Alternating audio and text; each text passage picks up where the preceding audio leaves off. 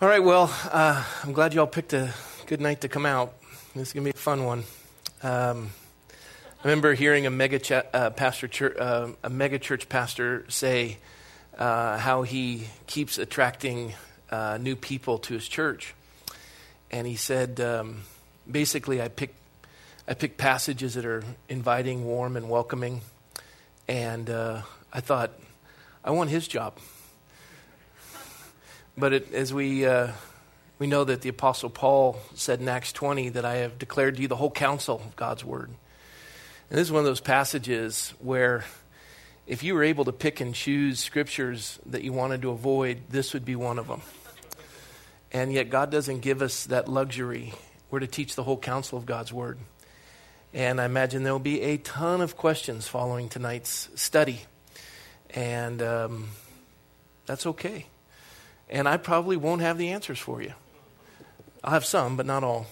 And, um, and it'll cause you to study yourself as well. So, um, with that, let's open up to 1 Timothy chapter 2. And if you don't have a Bible, uh, Keith will give you one. John, he has one, or a few. Raise your hand, they'll get you a Bible. 1 Timothy chapter 2.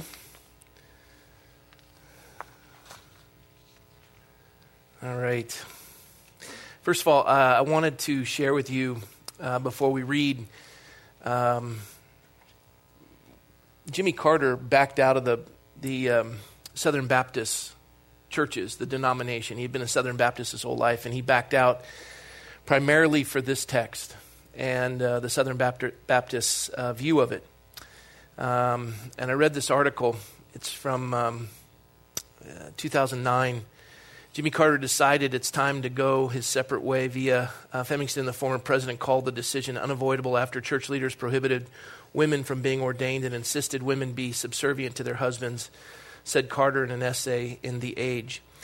Uh, at its most repugnant, the belief that women must be subjugated to the wishes of men excuses slavery, violence, forced prostitution, genital uh, mutilation, and national laws that omit rape as a crime, but it also costs many millions of girls and women control over their own bodies and lives and continues to deny them fair access to education, health, employment, and influence within their own communities. And later, uh, the truth that male religious leaders have had and still have an option to interpret holy teachings either to exalt or subjugate women they have for their own selfish ends, overwhelmingly chosen the latter. Their continuing choice provides a foundation or justification for much of the pervasive persecution and abuse of women throughout the world.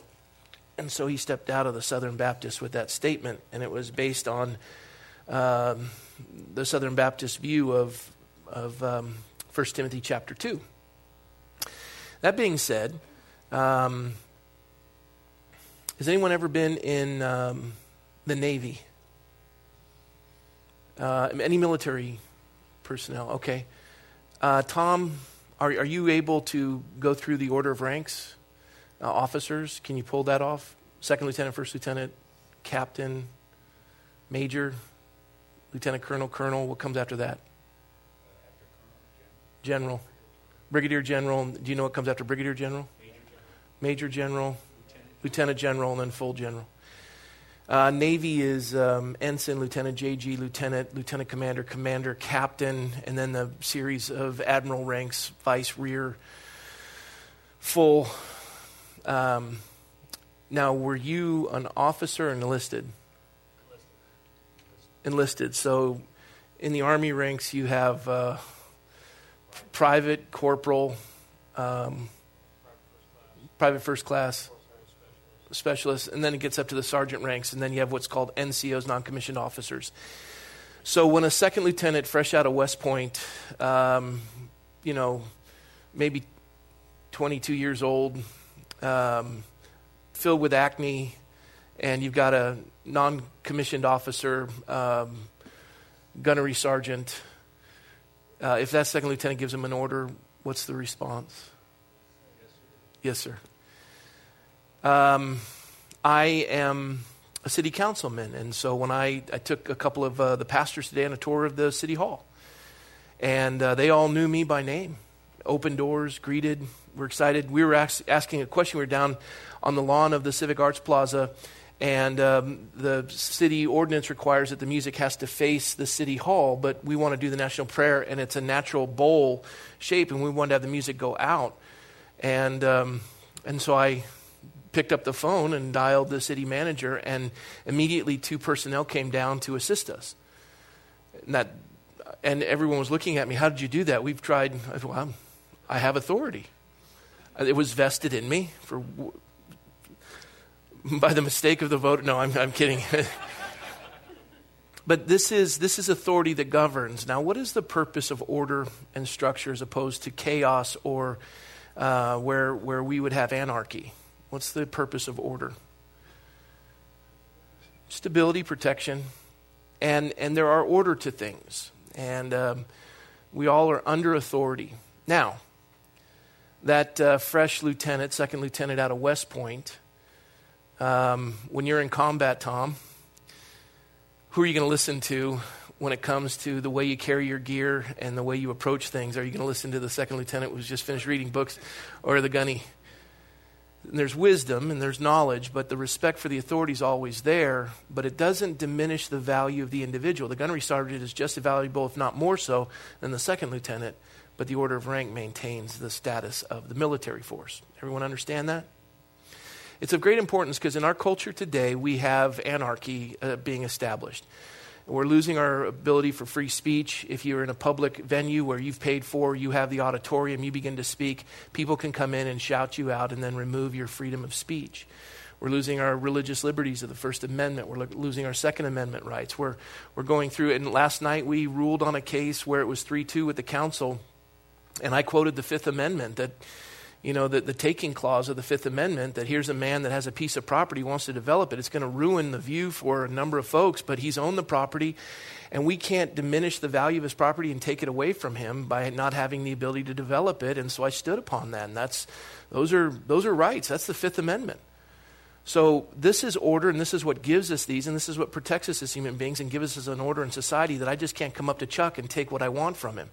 There's a law that I would be breaking in relation to that. And there's an authority that, as we've studied in, in Romans 13 and as we've studied uh, in, a, in a number of other areas of the scripture, this is how God has designed it. Okay, so everyone has that? We got that? All right, let's pick up the text now. It's giving you a little context. I'm going to pick up at verse 1. We studied it, but I'm going to go all the way through to the end of chapter 2. Paul says, Therefore, exhort, exhort first of all that all supplications, prayers, intercessions, and giving of thanks be made for all men for kings and all who are in authority, that we may lead a quiet and peaceable life. So, before we move on, I want you to hold that term peaceable because you're going to see that same word not in the English, it's the same word in the Greek, and it's going to be somewhere else. So, underline that word peaceable, quiet and peaceable. They go together, quiet and peaceable, that we may lead a quiet and peaceable life in all godliness and reverence. For this is good and acceptable in the sight of God, who desires that all men to be saved and come to the knowledge of the truth. And this is the power of prayer. Uh, you want to see revival, it begins with prayer. You want to see people get saved, God is the one who lays down the covering fire when we pray. God is the one who gets this done. Paul is emphasizing to Timothy as a young minister, he says, I cannot overemphasize the necessity of prayer in your church and in your community. This is where salvation comes from. This is where revival comes from. And this is good and acceptable in the sight of God who desires all men to be saved and come to the knowledge of the truth. And then he says, For there is one God, one mediator between God and men, the man Christ Jesus, who gave himself a ransom for all to be testified in due time, for which I was appointed a preacher and an apostle, and am speaking the truth in Christ, not lying, a teacher of the Gentiles in faith and truth. So faith in Christ, and he is the he is the embodiment of truth, he is the truth, he is the way, he's the way, the truth, and the life. No man comes to the Father but by him. Paul is preaching him in the authority that Christ has. We're submitted to Christ. The Bible says submitting to uh, um, um, submitting together before the Lord. Husbands and wives, we submit before the Lord. And, and then it goes through the order of authority as the family is established. Now, that is a picture of the church and of salvation and of praying for authority in our communities, praying for our leaders. And then he goes into verse 8, and this is how he wants people to pray. He says, I desire, therefore, that men, and that's not that's not anthropos. That doesn't mean mankind. He means men. He's not talking to women because later he's going to talk to women. He says, Men, I want you to pray everywhere. Men to pray everywhere. And, and we studied on Sunday how, and I had a friend, uh, Dr. Brock, I went and got my back adjusted, and he said, Rob, you know, I was really convicted, not condemned, but convicted by Sunday's message. I can count on one hand the time in the last eight years that I've prayed for the President of the United States. And, and to go through this idea of praying for the pastor and praying for those folks. And, and so I desire, therefore, that the men pray everywhere. Now, you know why he starts with men? Because your families need to see you praying. They need to see you up before they awaken. They need to see you bathing the day in prayer. This is so important. Things are caught, not taught. Things are caught, not taught. Things are caught, not taught. Right? That's how you teach. You do it. Pray everywhere, lifting up holy hands. Now, holy hands means this is an act that your action matches your heart. I've heard people pray before that are the biggest hypocrites on the face of the earth, and they have got the King's English down, and they, they wax eloquently, and they can fill a room with, with their, you know, theatrics, and, and you just think, wow. But then you're with them another time, and it's the same kind of prayer, and you're thinking, this is a person that rehearsed this, but I've also been around somebody that when they're praying, it's like, this is somebody who spent a lot of time in the presence of the Lord. I remember Corrie ten Boom used to call the Lord Papa, and I could never understand that until recently, where it's really started to mean something to me. That he's Abba, he's Daddy, he's Papa, but still following the Lord's prayer, hallowed be thy name. But he, she had this intimacy with the Lord where she was hidden in the shadow of his wing, and she was familiar with spending time in his presence through prayer and interceding. And, and when we see that word intercession aligning with God's will, this is what Corrie ten Boom did. And so when you would hear her pray with that Dutch accent so thick, it was so precious and sweet. And I, have I've heard people pray like that, and I know they've been in the presence of the Lord. And this is what he's saying holy hands without wrath and doubting. If you're an angry person and you're bitter and you're doubting God and you're going, well, I might as well pray. I mean, you know, there's nothing else to do. All I can do now, I love that verb. Boy, that's one of my favorites. All I can do now is pray. Such a worthless statement by a, faithless human being. All I can do now is pray. No, you're in this situation because you didn't pray. And this is what you should have been doing all along. Amen. That hurts, I guess, a little bit, so nobody responded. So, without wrath and doubting, in like manner, so what he's saying, in like manner also. So, what the men are doing, ladies, you do the same. And, but, but he addresses something. He says, These holy hands without wrath and doubting, that is a contradiction. That's hip, hypocrisy for the, for the man. There's going to be hypocrisy for the woman. And he's not telling women how to dress, he's telling them how to address the Lord. He's telling, he's telling them the condition of your heart isn't, is what is of greatest importance, not the apparel that you wear. He's not addressing that you can't wear gold and you can't braid your hair. Do not misinterpret this passage. In like manner, also the women adorn themselves in modest apparel with propriety and moderation, not with braided hair or gold or pearls or costly clothing. Pearls were three times the price of anything gold in, in Ephesus at the time of this writing. And so he's saying, not, not only do you lavish with, you know, let, it's not a competition. We're, we're not looking at the outward adorning, we're looking for the condition of the heart. And, and, you know, it doesn't mean that you don't dress up. It doesn't mean that you don't look nice. but we'll go through this in a minute. And I, I love the idea that when you dress, when you dress, who are you dressing to impress? Are you coming to bless the Lord or are you coming to be the center of attraction? Do you want the eyes on you? It's real simple. If you got it, flaunt it. That's the world. Be the center of everyone's attention and dress in such a manner as to draw attention to yourself. And it doesn't mean dress frumpy and we all dress in monochromatic themes and, and you know, we all have the same haircut and that's not what he's saying. You know, the barn needs painting, paint it, make yourself look nice. Like Phyllis Diller said, you know, I spent three hours in the beauty salon and that was just for the estimate. So I. But he says, with, which is proper for women professing godliness with good works. So it's this idea that, that your actions match your words. Let women learn in silence. Stop there for a minute. Silence. Does that mean women aren't allowed to speak? Well, let's see what he says. For Adam was formed first, then Eve. Adam was not deceived, but the woman, being deceived, fell into transgression. Nevertheless, she will be saved in childbearing if they continue in faith, love, and holiness with self control. Amen. Let's go home. Now, that's heavy. Man, I'd like to skip this. I mean, let's just read that in the English, verse 15. Nevertheless, she will be saved in childbearing if they continue in faith, love, and holiness with self control. Well, if you're not having babies, apparently you're not saved. That's not what it says. I mean, that's what it says, but that's not what it says.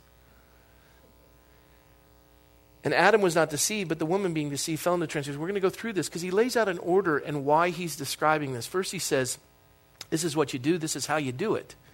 He says, And this is why you're doing that. This is why you're doing that. And we'll take a look at it. but before we go back to the passage, I want to pray again, and then I want to read some other verses to you, and then we'll study the passage. Lord, thank you for this verse, uh, these verses, excuse me, and we thank you, Lord, for this passage. And we ask God, in initial reading, especially in our day and age and our culture, we just struggle. We just struggle with these things. But it was not always so. And Lord, I know that you have a purpose and a reason for why you've written what you've written. Not only are we to pray what we're supposed to do, how we're supposed to do it, but God, you give clear presentation of why we are to do it. And so, in these next passages, Lord, as we read, would you lead us into all truth and establish the why? In Jesus' name, amen. Um, I think maybe, though this passage seems challenging, it really isn't. And I do want to read, yeah, let's, let's go to Genesis chapter 1. Genesis chapter 1, please.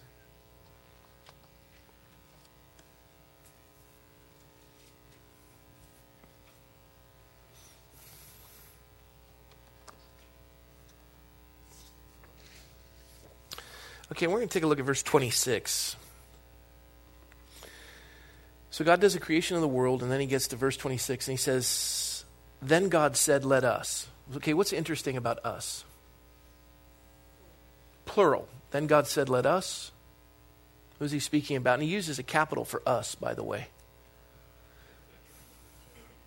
This is where we get the word Elohim, which means singular plurality or unified diversity, where you get the word university. Diverse studies, a unified purpose to glorify God. University. Singular plurality.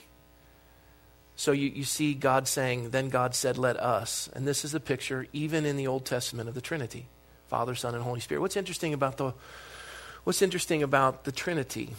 Who submits to the Father? The Son. The Son. Who submits to both of them? Holy Spirit. He, he's, he's so quiet, you don't even know where he is most of the time. Unless you're in Pensacola or Brownsville or Toronto. And then it's a laugh fest. But, and, and he moves really quickly, apparently. But no, but I, my joke is this that, that he is he's this, the silent member of the Trinity. And he's the Spirit of Christ. And, and he lifts up Christ that all men would be drawn unto him. He's a restrainer of evil, but we don't even see him working we appeal to him and, he, and we operate in the context of what Christ desires. And what, what's Christ's purpose? To glorify the Father. And in submission to the Father, Christ, though being God, did not consider equality with God something to be grasped, but took on the form of a servant unto death, even death on a cross. So there's that submission factor in a line of authority. And what do they have in the Trinity? They have community. As fathers, you've loved me, so I've loved them. Love can only exist in community, right? And, and is there a love in a family with a husband and a wife, though each has a different role? And can they respect those roles and dwell together in unity for the sole purpose of the protection and raising of the children? Yeah. You see this in Genesis. Let us make man in our own image according to our likeness. Let them have dominion. So all of a sudden they've been given management over something dominion, authority. They have to manage this earth over the fish of the sea, the birds of the air, and over the cattle, over all the earth, and every creeping thing that creeps on the earth. So God created man in his own image, in the image of God. He created him male and female. He created them. Then God blessed them, and God said to them, Be fruitful and multiply. So now it's time to procreate, make families. Families, kids need covering. And so he says, Let them be fruitful and multiply, fill the earth and subdue it, have dominion over the fish. There is their their corporate responsibility, their, their management responsibility over the birds of the air, over every living thing that moves on the earth. Now go to chapter 2. Chapter 2.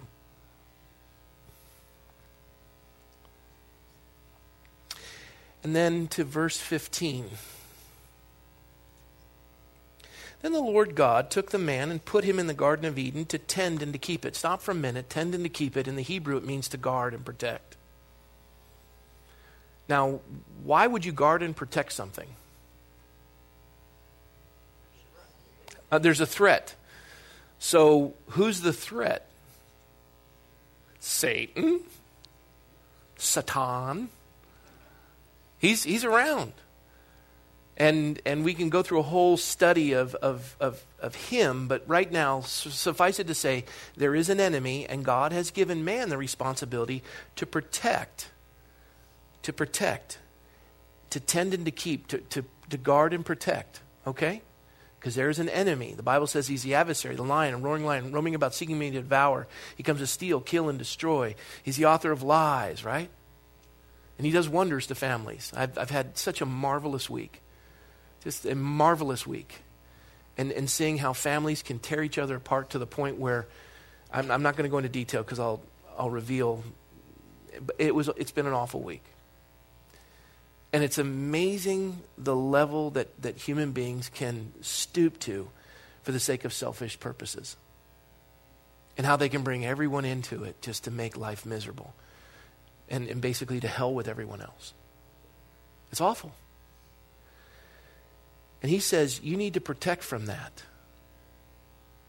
So, verse 16 And the Lord God commanded the man, saying, Of every tree of the garden you may freely eat, but of the tree of the knowledge of good and evil you shall not eat, for in the day that you eat of it, you will surely die. So he gives him a really good reason. He says, You can eat of any tree you want. This one over here, don't. That's basically the exit sign, as you can see right there, that's the exit sign. If you get tired of me, you just go out the exit sign. You don't have to have a relationship with me. We don't have to abide together. We don't have to com- have community. We don't have to have any love for one another. You can exit from my presence, and that's what God's saying. Here's your exit, that tree right there. Eat of it, and, and dying you will surely die. Because I'm the author of life, I'm the sustainer of life. I am the creator, you're the creature. I keep your heart beating, your lungs moving. But if you want to curse me because you don't like the way I'm operating things and you want to walk away from my presence, there's the door. There's the door. You want to manage the universe on your own and have dominion over all of the things I've created without asking me how to do it. You want to do all these things on your own. You want to move out on your own and get your own job and get all go for it. Well, I, I still want you to give me money, Dad. And and and and uh, uh, uh, don't don't eat that. That's mine. This is my earth. You're breathing my air, drinking my water, and eating my food. Yeah, well, I, I don't want your authority. Well, then you're going to die because there's nothing to eat. I can't bless you. Well, can't I want what I want and do what I. No. No, I've given you dominion to operate in the context and to have a relationship with me. I've created you in my image to have community, just like the Father loves the Son, the Son loves the Father, the Holy Spirit. This is, this is community, that we love one another as Christ has loved you. And yet we want to be selfish and all alone. And so he commands that, that you can freely eat, but don't eat of the tree of the knowledge of good and evil. You, will, you shall not eat. And the day that you eat it, he gives a really good reason why you'll die. And it's going to be present and progressive. I'm going to allow time to exist because the minute you're born, you're dying. I'm going to give time to exist so you can reconcile yourself back to me. But when you eat of it, you will die, and it'll be, it'll be present and progressive. So we just start to rot the minute we're born. A little season where we go, and then we you know, and, and even when you're growing, you stink. Kids stink. They do. I, I've smelled them. The breath in the morning. I remember the kids, they want to snuggle with you. Hi, Daddy. oh, oh, hey. Hey. Something crawled in your mouth and died. Go gargle. Boil your teeth, child. Verse 18 And the Lord God said, It is not good that man should be alone. I will make for him a helper comparable to him. What is the purpose for marriage? You're welcome to answer anything you want. I asked the question What is the purpose for marriage? Procreation. I've heard that. No. You can, you can procreate without marriage. Yes? Represent Jesus in the church. That's one good reason, but you can still marry and not represent Jesus in the church. What is the purpose for marriage? Companionship. It's not good that man should be alone. It's to, it's to cure the aloneness of man. Now, how do you have intimacy? Intimacy on a spiritual, physical, and emotional level. There's no way for a man to relate to a woman, a man, a woman to relate to a man. We are two totally different creatures. Can I get an amen? Now, we would like to teach our children nowadays in our school systems that men are no different than women and women are no different than men. Ronda Rousey would disagree with you as we now have a man who couldn't make it in the MMA and is now a transgender biological male who's fighting in the female world and breaking eye sockets. And, and it doesn't matter in the MMA, the godless realm of wherever they, they the women are saying no, no. So we want to make us all the same, but we're not. There's a difference. And for intimacy to occur, it's a fascinating concept because to cure the aloneness of man, we have to lay our lives down to understand one another. The Bible says, Husbands, dwell with your wives with understanding. Wives, submit to your husbands as unto the Lord. This idea of coming together and connecting, trying to understand why is it that he never wants to ask for directions? Because I know where I am. Why does she put on so many different blouses before we go out? I'm wearing the same Costco clothes I wore yesterday. And I'm dressed up. I tuck my shirt in. Let's roll. Yes? Now, now granted, you know, when, when you, you make generalizations, we're going to miss the mark, but come on. Look around. And, and so here you have this picture. And, and by the way, we struggle with these roles, and the more we remove from God, the more that, that that the picture God intended for mankind becomes convoluted and, and strange.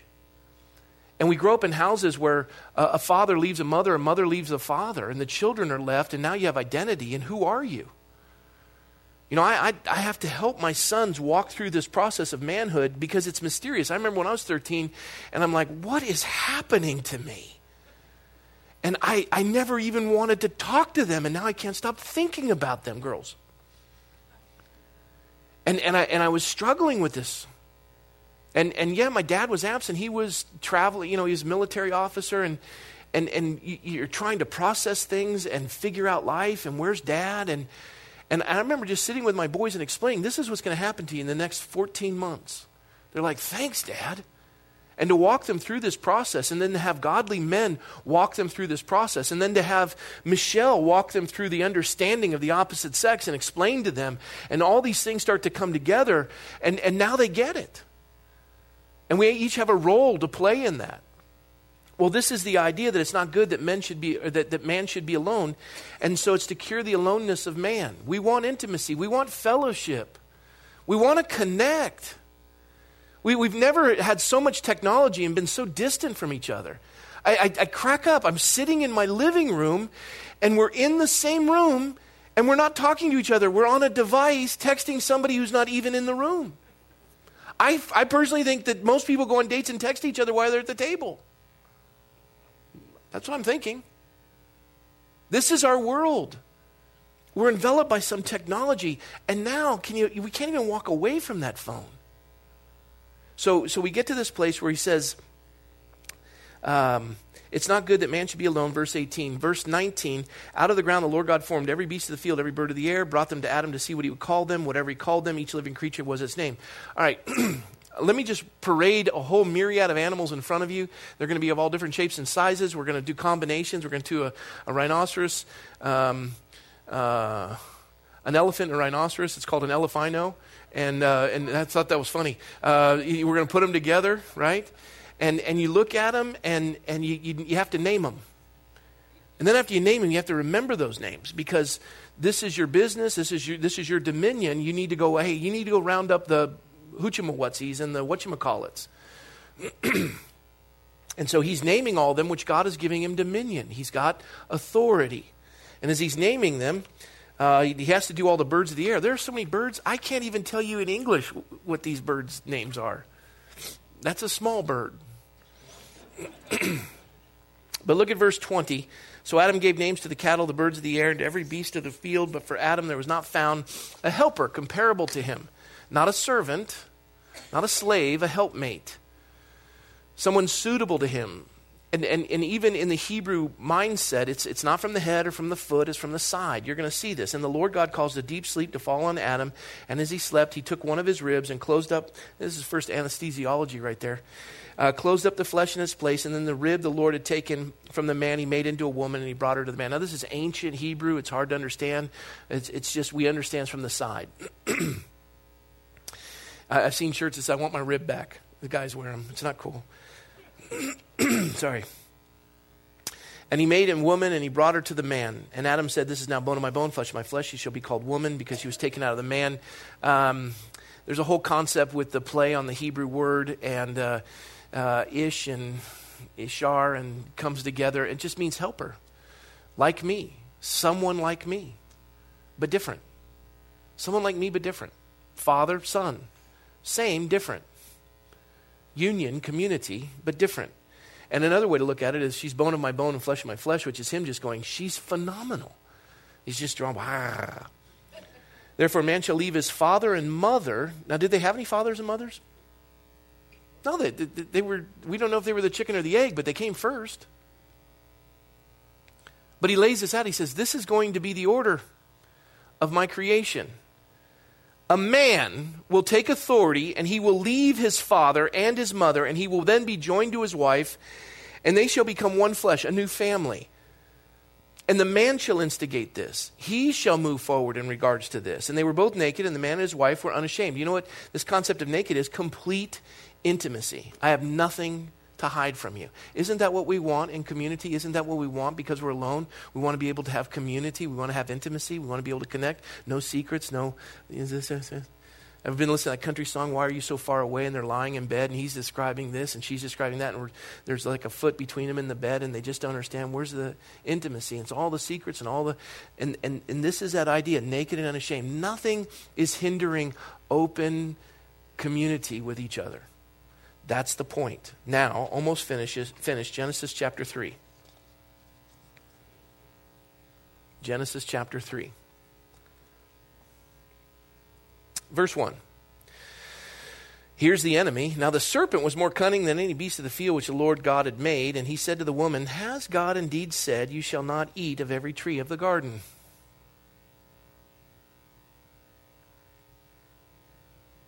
Well, that's not true. I'm allowed to eat of all the trees, but not of that one. and the woman said to the serpent, We may eat the fruit of the trees of the garden, but of the fruit of the tree which is in the midst of the garden, God has said, You shall not eat it, nor shall you touch it, lest you die. So she's connected something that wasn't there. She connected touching, which wasn't part of God's original statement. She's gotten the wording wrong. She's added a concept that wasn't there. I, I'm, I, am not allowed to eat it and I'm not allowed to touch it. But she's just thinking, well, that's the, next, that's the next logical conclusion. The only way I can eat it is to touch it. Right? Verse 4 Then the serpent said to the woman, You will not surely die. What's he doing? He's questioning the word of God and the authority of God.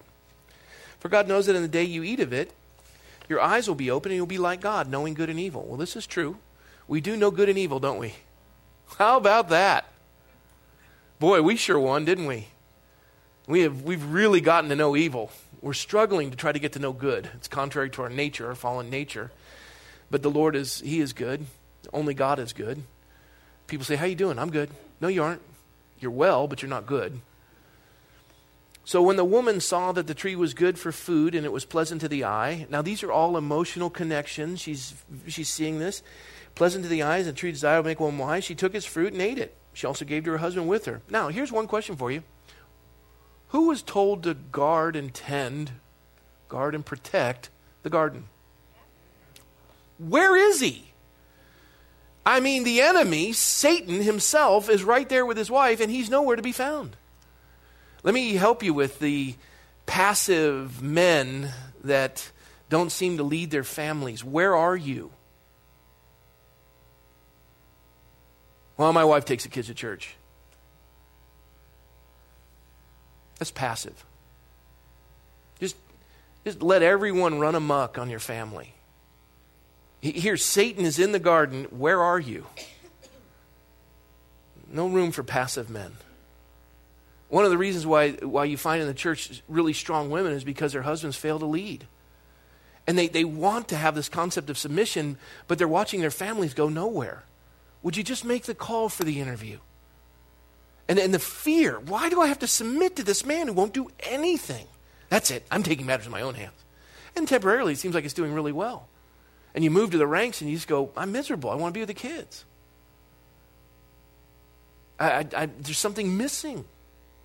And here we are, we've moved away, and, and we used to be 10% of our GDP was, uh, uh, uh, was government. Now we're at 53%. And here's the cost of living. I want to share with you the cost of living. You talk about inflation, and we say it rises a certain rate and all those things. And, and even if you, you buy your house and you pay off your debt and you retire, you, you live 30 years, you're going to be struggling. You're going to be struggling. Cost of living will increase, inflation will go through the roof. You're going to have all of these problems. And, and here we are what is the cost of living today? I'll tell you the cost of living. You have two people working ungodly hours to achieve the same amount of money that one person was making early on in our country. We have more things, and our children are more distant. We have no character, no direction, no concept. We don't know what godliness is, and we're all lonely and miserable. And we have everything imaginable that we can play with and the character of our children are wayward and gone. And we're watching our nation implode because of the absence of character. And the character is because we're more concerned with the braiding and the fine apparel and the absence of holy hands. I can't pray. I don't have time to read. I got to get to work. I got to check the stock market. And the cost of living is costing us our children's futures. And that's the picture here and we think we're wiser. And he gives it to his, his wife, and uh, uh, the, the wife gives it to the husband. Here's the problem with Adam. Hers, hers was a sin of, of theological nature. His was an act of the will. And, and who got the explanation first? It was, it was Adam. He was told about the tree. And then he was told to guard the garden and explain to everybody, and he didn't do his wife. She got the theology wrong. He had an act of his will. I, am, I would rather side with my wife than with God. What he could have done, which would have been cool, is, Lord, kill me and let her live. I'm sinless. That's an act of love. Instead, he said, I want just what you have. Let's go for it. And they both exited the presence of God together. Now, Lord God, verse 9, called Adam and said to him, Where are you? And he said, I heard your voice in the garden. I was afraid because I was naked. Hey, what happened there? Intimacy gone. We have to hide ourselves. They got fig leaves. I've seen fig leaves. They're uncomfortable. They're weird. I don't know why they did that. Maybe the shape. It's kind of interesting, but I'll leave it at that. Have you eaten from the tree which I commanded you not to eat? And then the man said, The woman you gave me to be with me, she gave me of the tree. And of course, confronted with sin, we, we we make excuses, we blame others, right? It's a woman. The woman goes, It's a serpent. Serpent goes, I don't care. So the Lord God said to the serpent, Because you've done this, you are cursed more than all the cattle. So he places that curse, and it's this picture of what's going to happen. I will put enmity, verse 5, between you and the woman, between your seed and her seed. And you shall bruise his, your, he shall bruise your head, and you shall bruise his heel meaning that Christ is going to crush you. And when he said it is finished, he killed death. And soon, uh, an angel whose name we don't even know is going to put Lucifer in, in the dungeon. Just one angel, full authority. And to the woman he said, I will greatly multiply your sorrow and your conception. In pain you shall bring forth children, and your desire shall be for your husband, and he shall rule over you. You're always going to want his authority. That's the sin nature. You're going to want his authority and he's going to rule over you, and, it, and it's going to be this tension. And you're, you're going to have you're going to have the ability to birth a child, and there will be pain in the conception and the delivery of that child. And that's that's the issue of the world, because we're a fallen world, and this is what's. But in that regard, from you, you will be the mother of the living. Watch. Then to Adam, he said, Because you have heeded the voice of your wife and have eaten from the tree of which I commanded you, saying, You shall not eat it. Cursed is the ground for your sake. In toil you shall eat of it all the days of your life. Both thorns and thistles it shall bring forth for you, and you shall eat of the herb of the field. In the sweat of your face you shall eat bread till you return to the ground, for out of it you were taken, and for dust you are.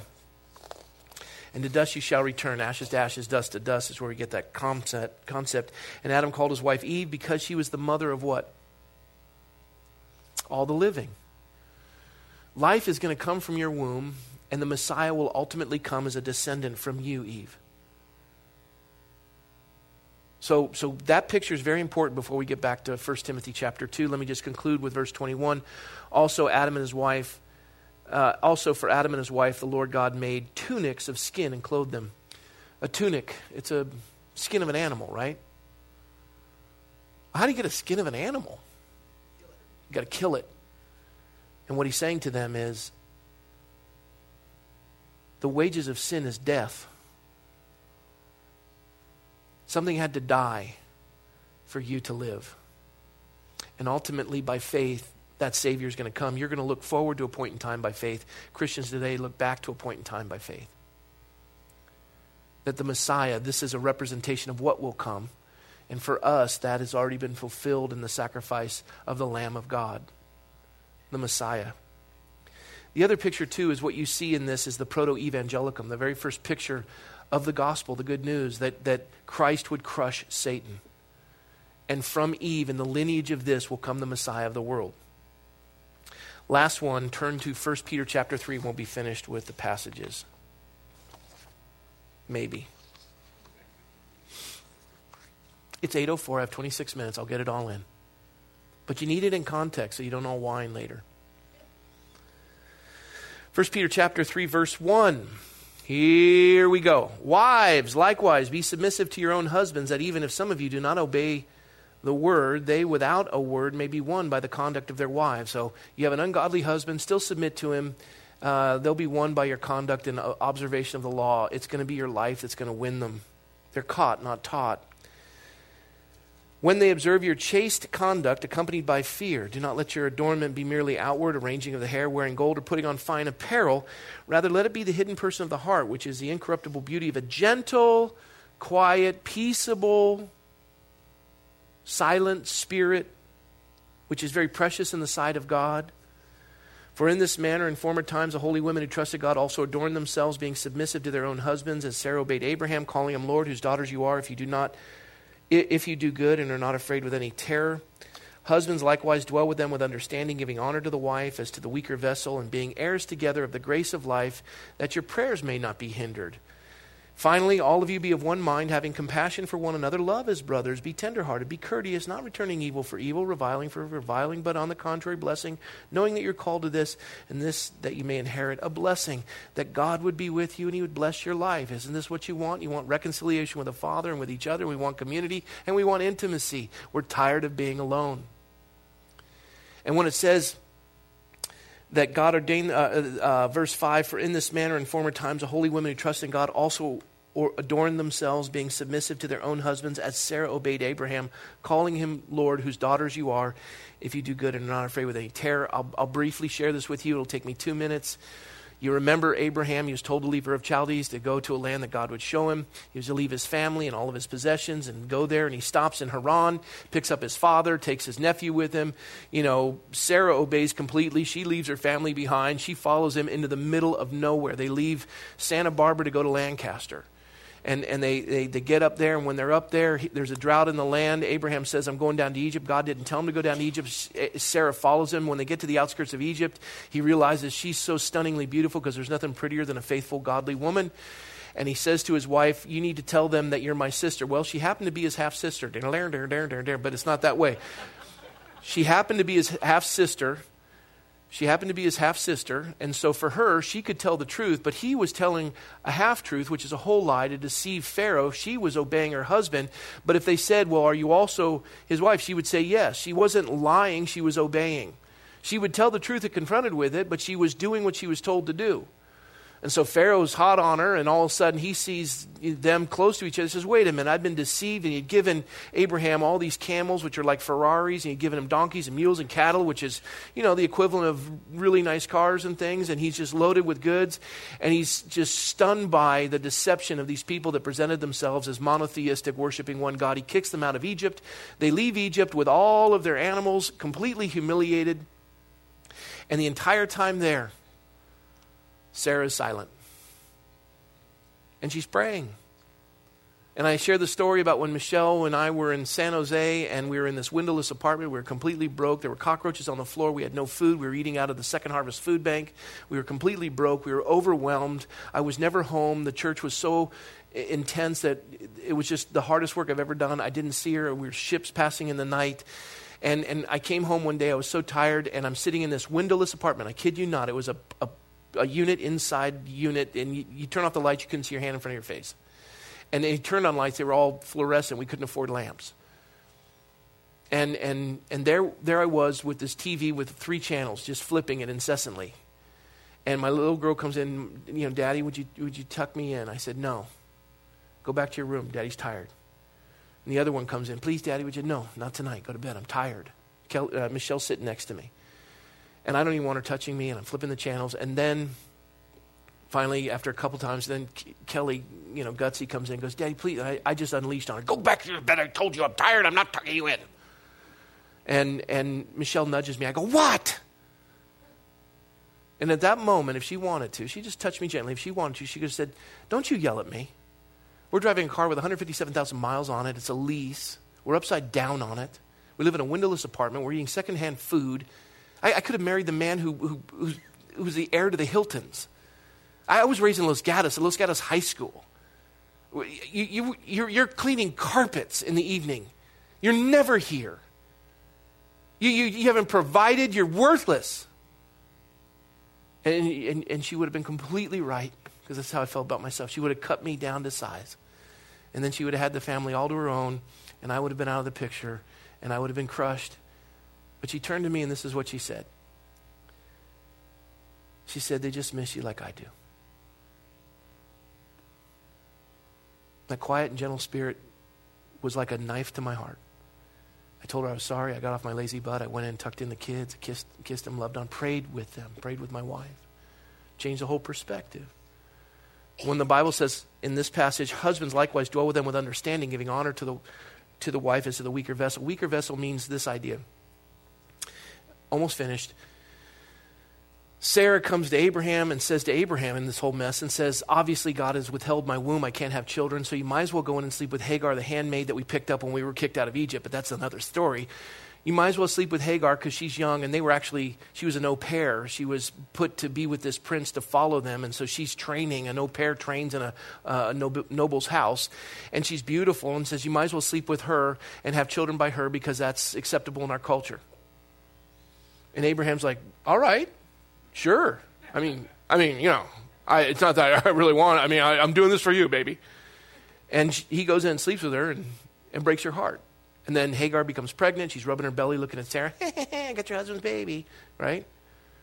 At which point Sarah turns to Abram and says, This be upon you. And he's like, Wait a minute, what are you talking about? You told me to go sleep with her. And of course, the picture is I may have said that, but that's not what I meant. Of course, women never do that. What she was saying is, remind me again of God's promises. Bathe me in the water of the word of his promise. Tell me that I'm beautiful. Remind me. If, if I'm your attention second only to the Lord, I, will go anywhere with you. Just remind me. I'm hearing all the voices. I, I, I read the women's magazines on the checkout. I, am unfulfilled in the sense that the world's telling me I'm not. Comp- Just tell me again. Remind me of God's promises. Instead, you slept with Hagar. And, and now this is your fault. And God's like, yeah, she's right. Abraham's like, I, I, I, I, need to dwell with her with understanding.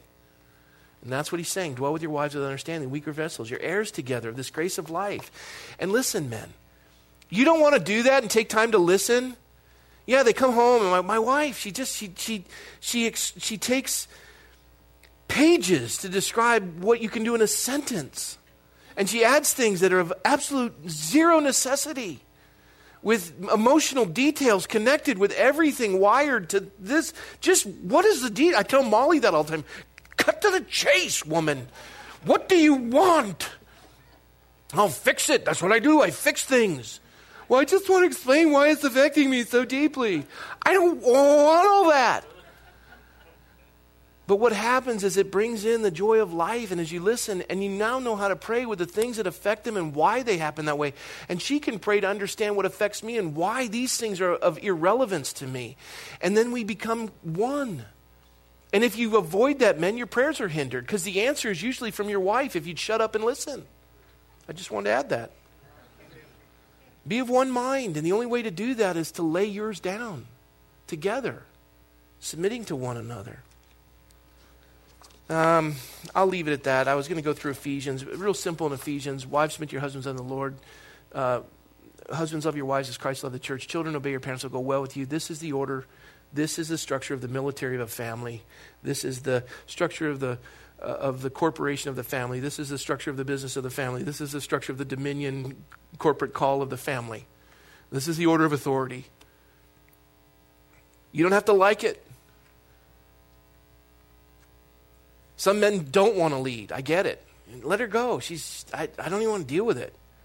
I, I hate it. Michelle goes, You make the call. Why do I have to make the call? Because you're the husband. Yeah, but but the, you you know all. I don't even know. Please, give me the phone. I don't like it. You do it. But she has me to say, please take it, lead on this. All right, I'll lead on it. And there are times where, you know, there are things she doesn't want to do, there are things I don't want to do that are part of our role. I, I, I sat through a five hour city council meeting. There was, there was probably three of the hours I didn't want to be there. But it's my role, it's my responsibility. Yes? Okay, I think I've got that. We're almost finished. I have 16 minutes. We will conclude and you will be stoked. Turn with me. Let's get to 1 Timothy chapter 2. All of this is background for you. We are in a society that is imploding with anarchy. Now, with that in mind, let's pick up at verse 8. Here we go. I desire, therefore, that men pray everywhere, lifting up holy hands without wrath and doubting. In like manner, also the women adorn themselves in modest apparel, with propriety and moderation, not with braided hair, gold, or pearls, or costly clothing do you remember First Peter chapter 3? Whose daughters you are? Do you remember how she treated Abraham? Do you remember Michelle on the couch? Does this make sense now? It's the attitude of the heart, not the outward appearance. It doesn't mean that you can't braid your hair. It doesn't mean that you can't wear gold. It doesn't mean you can't wear pearls. The question is in the context of a church, who are you dressing for? Yourself or the Lord? And, and you know, there's, there's really neat ways to dress that are lovely. And, and, and it, it, you, can, you can see there's, there's this unique gifting that a, a Christian woman has, that she can be beautiful and attractive without being distracting. And then there's the ability that that all changes. And, and that's kind of what the Lord is saying. And you know that before. Just look in the mirror and just say, Lord, how, how, uh, do I look good for you? Are you happy with this, Lord? He'll tell you. No, no, I want you to put something more monochromatic on. I want the collar all the way up to your neck, and I don't want ankles showing. I want you to wear a big sackcloth. That's it. He's not going to tell you that. He's given us this idea of humanity. We, we love colors and, and putting combinations together, and, and it really is great. And it's lovely. And, and my wife shares that with me all the time. She wants to make sure, and it's kind of fun for her. And I won't go through what she says when she's doing things, but that's it's cool. So I'm just going to leave it at that. You can ask questions later. I'll give you a minute. Um, and the idea of costly clothing too. You know, you, you I, I, I, want people to be blessed. I, I want you. The greater the risk, the greater the reward. I get all that, and you know, drive in with whatever you want to drive in with. Wear whatever you want to wear. But if you're walking in and you're, you're just shimmering and you're walking down, just wanting everybody to know, it, it, I'll, you know, it's a little odd. And we, we can look at you walking down and go, that, that guy, that is a love of money. It is a love of money. You lay awake at night worrying about it. Love is what you focus your attention and your heart on and your, and, and your life on and all these things. And he's, he, that person's walking in and you just know they're consumed with everything that they're dressed in. Let it go. Let it go. But with proper for women professing godliness with good works, and this is the idea that it's actions, not adornments. And, um, and this is the picture. Verse 11 let a woman learn in silence with all submission. And so we go back to verse 2 quiet and peaceable lives.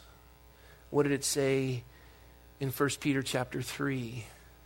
a quiet and gentle spirit, which is precious in the sight of the Lord. You're not boisterous.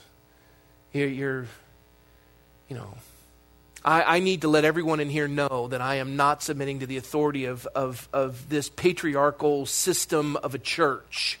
And I've got questions for you. Well, good. We can do that in my office later.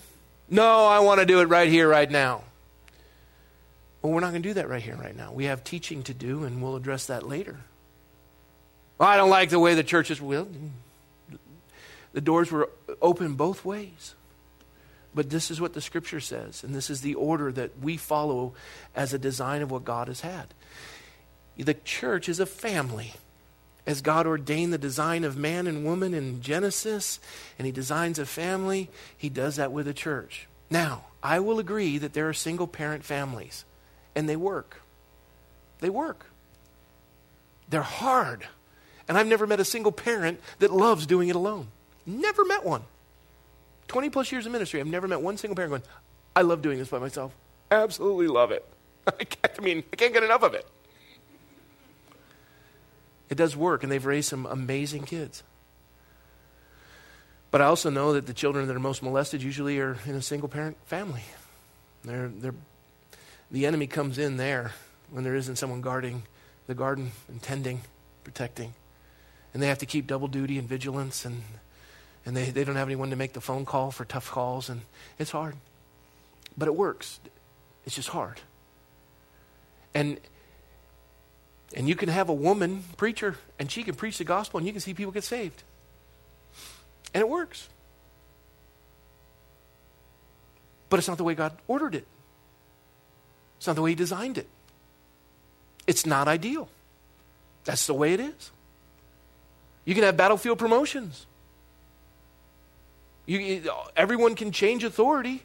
If I'm on a mission field and there's a woman pastor and, and she's getting the work done and there isn't another Christian for miles around, I, am not going, well, I, I, don't, I don't deal with that.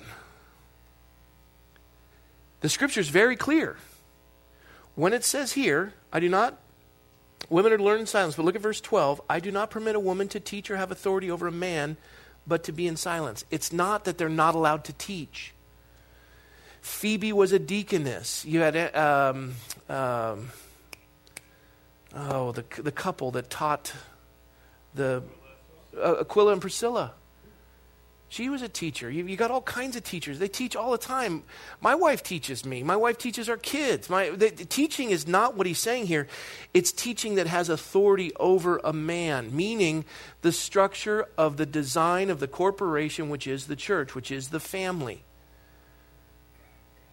Dad is the head. This is how it works. They're still teaching. They have full freedom to teach, but they recognize the system of authority within the church. Nowhere in scriptures do you have women elders or women pastors. Nowhere. They're not in the scriptures. That's the design of the church. Can they teach better than men? Sure, I, imagine they could. I, women are valedictorians. I know they could probably teach better than men, but that's not. I'll tell you what, I know that most of you in this room could probably teach better than me. But God put me here. Take it up with Him. This is His word. And we recognize that and we submit to it and we're a family and we go forward. I got, I got news for you. My kids would probably like at times to have another dad. I'm it. And they're still called to submit to me. And they learn from that. And you never go wrong as a kid submitting to your parents, ever. Ever. Unless, of course, they're asking you to submit to ungodly things. That, that's, not, that's not required by Scripture. And that's the same for a woman to a man. He's, if, he, if he tells you, look, we, we need to make some extra money and I need you to go out and dance in the you know, go-go bar. No, I'm not doing that. It ain't going to happen. It's just not going to happen. Well, you don't understand. I'm the husband of... It's not going to happen. Let a woman learn in silence and submission. I do not permit a woman to teach or to have authority over man, but to be in silence, which means peaceable. This idea of receiving the teaching as opposed to giving it in the regard of authority in the church. Okay? And then it comes to, for Adam was formed first. Now he gives the why. Adam was formed first. This is the order and the design that I have established for the dominion corporation of man on the earth. Adam was not deceived, but the woman was deceived. It was a theological issue for her. fell into transgression, and nevertheless she will be saved in childbearing if they continue in faith, in love, and in holiness. And the idea is this it's to recognize not that they're saved by childbirth, because we can think of a myriad of women in Scripture who were believers that didn't have children. It doesn't work that way. You're not saved by childbirth. And it's not that you can you can earn salvation by your works. You're saved by grace through faith. It's a gift of God, not of works, lest any man should boast. The context of the verse itself, what is being said here, is you find you find your worth and your value in the position I've given you. And from that position of raising children and, and giving birth and tending to children, having this sphere of influence of teaching within the church, you change the world.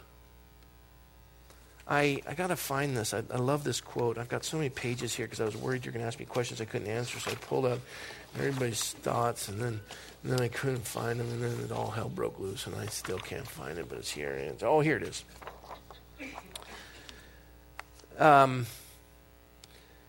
I like what Ray Stedman says. He says it's simply recognizing that a mother's unique contribution to life is to pour herself and all her values into her children in order that, that as they come to manhood, manhood or womanhood, that they touch life and change it because of their mother's helpful influence. And the old proverb that the hand that rocks the cradle rules the world. And I wrote this quote down that I'd gotten from a Stephen Mansfield book about Abraham Lincoln, his famous quotation in regards to his mother. He said, All that I am or ever hope to be, I owe to my angel mother. Um, she died when he was just a boy, but made an enormous impression upon his life. So, that's the text. You have five minutes. Be kind. Any questions? Good, let's go home. No, any questions on the text tonight? Any thoughts? We're in a world of disorder. We're in a world of chaos where everybody wants their way. And, and and here we're given a design that when it's applied, it's fruitful. And I'm, I'm, telling you, 26 years of marriage, and, and, and this isn't me speaking, this is Michelle and I speaking, we wouldn't want it any other way. I love, and so does Michelle, the way that we interact with each other. You want to ask my kids, you can do that individually on their own. Ask them if they appreciate the way in which our family operates in the context of what God has laid out and ask them if they feel safe, ask them if they feel challenged and secure, ask them if they feel loved, and ask them if they're happy. Go ahead. You, have, you, have, you can ask them. And then I want to ask you, fighting against this order or this design, how's that working for you? You know, and, and, and listen, as a single man, I can stay up later and, and, and get up earlier or sleep in if I want. I can accomplish great. When I travel, when I travel alone, it is so easy. I, I love to travel alone in that respect. Love to travel alone in that respect. I know what I got. My luggage. I'm going there and drop that. I've got all my shirts on there. With Michelle, I mean, she left this morning for Baltimore. And, and I'm not going with her. Daniel went with her. And uh, I said, honey, uh, your flight leaves at 6.30. You're going you're gonna need to be there by 5.30. There's going to be long lines because TSA is really cracking down.